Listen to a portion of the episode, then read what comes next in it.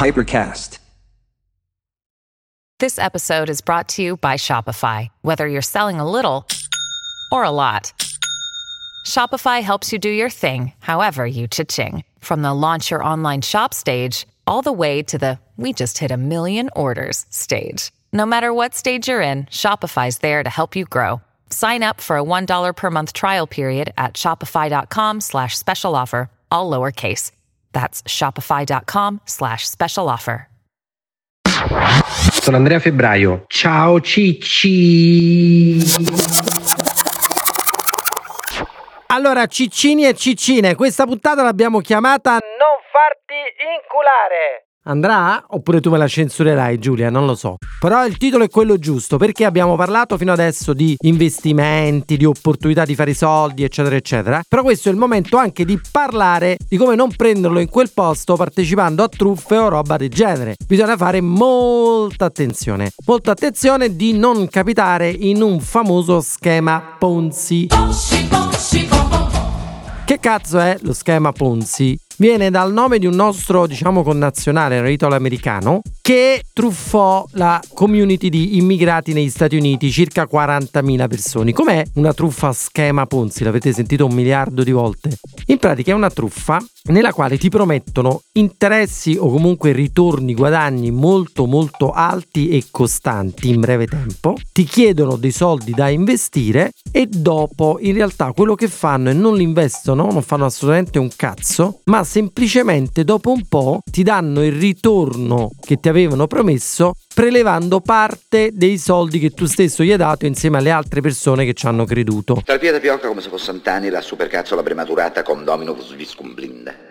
Questa truffa fa in modo che poi tu hai ricevuto nel breve tempo questi ritorni così alti, che cazzo fai? Ne parli a tutti e fai passaparola e quindi nuove persone entrano all'interno della truffa e via via via via continui così. Ovviamente che succede quando a un certo punto le richieste di prelievi superano le disponibilità? Si va a gambe all'aria e la truffa viene scoperta, ma nel frattempo magari il truffatore se n'è già scappato. Ma che cazzo hai combinato? Quelli si culano. eh. Il signor Ponzi l'aveva fatta truffando appunto italo-americani e altri immigrati, arrivando a truffarne 40.000. Pensate che era partito con 2 dollari e alla fine era arrivato a 15 milioni. Normalmente queste tipologie di truffe il tizio che la propone o i tizi che la propongono dicono di avere delle modalità di investimento innovative o roba del genere molto famose e non le spiegano nel dettaglio. All'epoca lui l'aveva fatto, e stiamo parlando veramente di quasi un centinaio di anni fa a sto punto, l'aveva fatto utilizzando i buoni postali, cioè particolare diceva di avere accesso a, a possibilità di investimento date dalla differenza di valore dei buoni postali tra varie nazioni. In realtà ogni volta che vi viene offerto un rendimento alto mensile garantito indipendentemente, indipendent- indipendentemente Yeah. da come va il mercato, dovete appizzare gli occhi e le orecchie perché l'inculata è dietro l'angolo. Il più famoso, più famoso truffatore al mondo, con la truffa appunto schema Ponzi, è stato Bernie Madoff. Ve lo ricorderete, questo era un americano di origine ebraica, molto forte nella community ebraica, che era partito come bagnino a Long Island, reinvestiva i soldi che faceva come bagnino in attività di investimento e all'inizio aveva anche un business, diciamo così, reale di compravendita di azioni per conto terzi, anche se non era autorizzato, e poi ha avuto in mente, è venuto in mente di fare una vera e propria truffa Ponzi, schema Ponzi. Cioè lui che faceva? Garantiva il 10% di ritorno fisso e in pratica lui non faceva altro che prendere i soldi dei creduloni che gli davano i soldi, si inculava questi soldi e poi quando quelli chiedevano un ritorno prendeva parte dei soldi di questi e e degli altri che avevano partecipato e dava e pagava questo interesse. Qual era la cosa assurda? È che mentre Ponzi l'originale aveva truffato degli sprovveduti, questo Bernie Madoff, pazzesco, aveva truffato dei grandissimi fondi di investimento tantissime banche, tra cui anche banche italiane, tantissimi personaggi famosi. Che succede in queste truffe? Che ovviamente i primi che partecipano davvero beccano degli interessi alti, vengono davvero pagati e sono loro poi che si fanno promotori della truffa. Quindi quando ci sono queste truffe schema Ponzi, tenete presente che ci sono delle persone, soprattutto agli inizi, che hanno guadagnato o stanno guadagnando. Poi là vai a capire se queste persone poi automaticamente non si trasformano in complici di quelli che hanno creato la truffa. Per esempio, nel caso di Bernie Madoff, lui aveva una serie di investitori che gli davano tantissimi soldi. Lui alla fine, diciamo, ha truffato per 60-70 miliardi di dollari. C'erano degli investitori, dei fondi specializzati che gli affidavano dei patrimoni giganteschi da gestire. E lui a questi suoi 2, 3, 4 clienti più importanti comunque pagava questo 10%. Di conseguenza va a capire se poi poiché questi non investivano soldi propri, ma a loro volta soldi trovati da altri, i cosiddetti feeder fund, cioè soldi messi da altre persone, se alla fine anche questi non erano, diciamo così, compiacenti con Madoff stesso. La cosa assurda è che ovviamente Madoff, e come tutti quelli che fanno schema Ponzi, davvero non investono i soldi. Quindi poi uno dei grossi problemi che hanno è dover dimostrare per aver dato quei rendimenti cosa hanno fatto di quei soldi. Nel caso di Madoff, lui si doveva inventare tutta una serie di transazioni di compravendita di azioni che non aveva fatto e quindi teneva questa contabilità finta di tutte queste transazioni irreali che aveva generato. Anche lui, nel momento che le richieste hanno superato la raccolta, è ovviamente fallito. Ora qual è la cosa particolare poi di Madoff? Che molto spesso questi personaggi sono anche dei personaggi molto accreditati nel loro settore. Per esempio Madoff era stato il presidente del Nasdaq. E perché era diventato il presidente del Nasdaq? Perché lui in periodi veramente di maretta non investendo davvero i soldi, ma avendo solo raccolto tantissimi soldi dagli investitori, quando si trattava che il mercato andava malissimo e si trattava di onorare degli impegni, molti investitori reali non riuscivano a onorare questi impegni, a restituire i soldi ai propri investitori e l'unico che riusciva a restituirli costantemente era Madoff. Sono togliere questo? No, Ma perché? eh, così mettiamo più paura. Eh.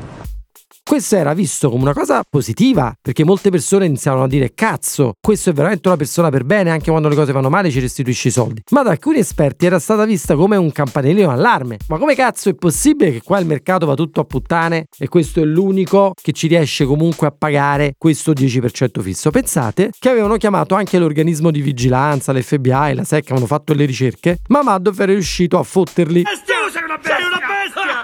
e quindi non era stato scoperto. Questa sua truffa infatti è andata avanti per tantissimi, tantissimi, tantissimi anni. Quindi diffidate di queste cose. Molti dicono per esempio che i bitcoin possono essere considerati uno schema Ponzi, le DeFi possono essere considerate uno schema Ponzi. Allora sicuramente nel mondo delle criptovalute, e abbiamo visto con FTX, ci sono dei casi di criptovalute pompate, create dagli exchange che un pochino effettivamente ricordano un po' uno schema Ponzi. Ma cose veramente come i bitcoin dove la tecnologia è limpida, è chiaro quello che c'è dietro, il motivo per cui i bitcoin salgono di valore. Nel caso specifico appunto perché la quantità di offerta, come abbiamo detto miliardi di volte, andatevi ad ascoltare le puntate, è limitato, mi fanno dire che è molto difficile, cioè i bitcoin non sono uno schema Ponzi. Poi è ovvio, se per schema Ponzi intendiamo il fatto che io investo in qualcosa nella speranza che domani qualcuno vuole a un prezzo maggiore la cosa in cui io ho investito oggi, beh allora è tutto schema Ponzi, nel senso in quel senso allora anche investire in oro o in case o in quello che è può essere da un certo punto di vista considerato uno schema Ponzi. Ma la realtà è che lo schema Ponzi fa riferimento soprattutto a quelle cose di marketing multilivello, quella roba dove tu devi investire, paghi per entrare, i primi che entrano guadagnano e tutto il resto se lo prendono in quel posto.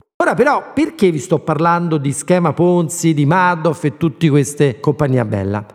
Perché in realtà ad oggi nel mondo c'è uno pseudo mistero, chiamiamolo così. Cioè io ho fatto una puntata su Warren Buffett, ne abbiamo parlato un paio di volte anche, e Warren Buffett è considerato il più grande investitore al mondo, ma nel senso che è il più grande investitore non solo per i rendimenti, ma anche perché è il più ricco. È stato brevemente l'uomo più ricco al mondo e comunque sempre le classifiche di uno degli uomini più ricchi al mondo. Quale hai detto che sono i tuoi superpoteri? Sono ricco. Ma in realtà l'investitore più forte della Terra, e forse della storia, non è Madoff, ma è un signore che si chiama Simmons. Questo signore è un genio della matematica. Io ero brava a scuola, ma non capivo la matematica, non c'entra niente col mondo reale. Pensate che lui ha vinto la medaglia Field per la matematica, ha scoperto due teoremi, ha creato anche dei teoremi rivoluzionari e dopo che cazzo ha pensato di fare questo? Di applicare le sue conoscenze matematiche nel mondo degli investimenti. Ha creato una società che si chiama Renaissance Technology ha creato una serie di fondi di investimento, il cui più famoso si chiama Medallion, chiamato così proprio in onore di questa medaglia alla matematica che ha avuto Simpson, insieme al suo socio che si chiama Axe e un altro socio che poi è andato via che si chiama Robert Mercer, che tra l'altro è un grandissimo donatore di Trump. Questi cazzo di geni che hanno fatto? Hanno creato un fondo dove invece di assumere persone che venivano da Wall Street, esperti di finanza e via dicendo, hanno assunto soltanto matematici fisici, statistici e ingegneri. Loro avevano una grandissima esperienza anche nella programmazione dei computer e hanno fatto questi fondi quant fondi quantistici che utilizzano solo informazioni statistiche per investire. Pensate che questo fondo ha un rendimento annualizzato prima delle fee, sentite bene, circa il 65% l'anno. Cioè pensate che Madoff, che era una truffa, dava il 10, questi danno il 65% l'anno. Il 39% dopo che paghi le fee, perché hanno delle fee altissime e si fanno pagare delle fee ovviamente altissime, ma soprattutto è praticamente impossibile possibile investire in questo Medallion Fund perché investe solo soldi dei propri dipendenti. Tenete conto che ha 130 miliardi di dollari di investimenti a raccolto.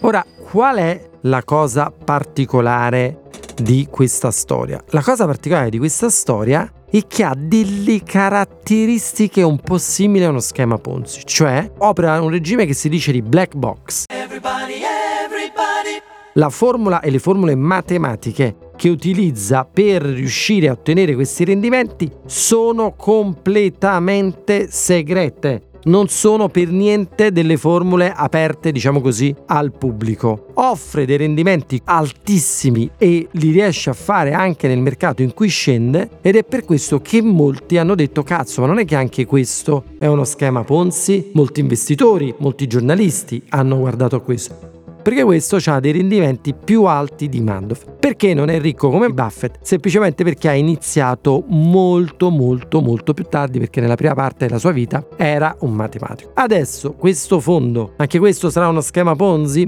Diciamo che non è facilissimo da dire, c'è da dire che comunque questo è un genio della matematica certificato, cioè davvero ha vinto e ha creato questi teoremi, non solo lui ma tutti gli altri. Quindi è un po' difficile pensare che questo sia uno schema Ponzi, sì è vero, non si sa esattamente come investe, molti altri l'hanno imitato ma non col suo successo, ma diciamo il pubblico di esperti è concorde nel dire che è molto molto difficile che questo sia uno schema Ponzi. È difficilissimo, come vi dicevo, investire nei suoi fondi perché accetta raramente investitori e perché appunto il fondo suo più famoso che si chiama Medallion è in realtà un fondo aperto soltanto ai dipendenti. Ciccini belli, perché ve lo sto dicendo? Perché voi dovete studiare, cioè se volete fare i soldi dovete iniziare ad approfondire tutte queste storie per cercare di non acchiappare sole. Perché come dice Warren Buffett, la prima regola per fare soldi è non perdere soldi, la seconda regola per fare soldi è non perdere soldi. Dai Cicci! Ciao Cicci!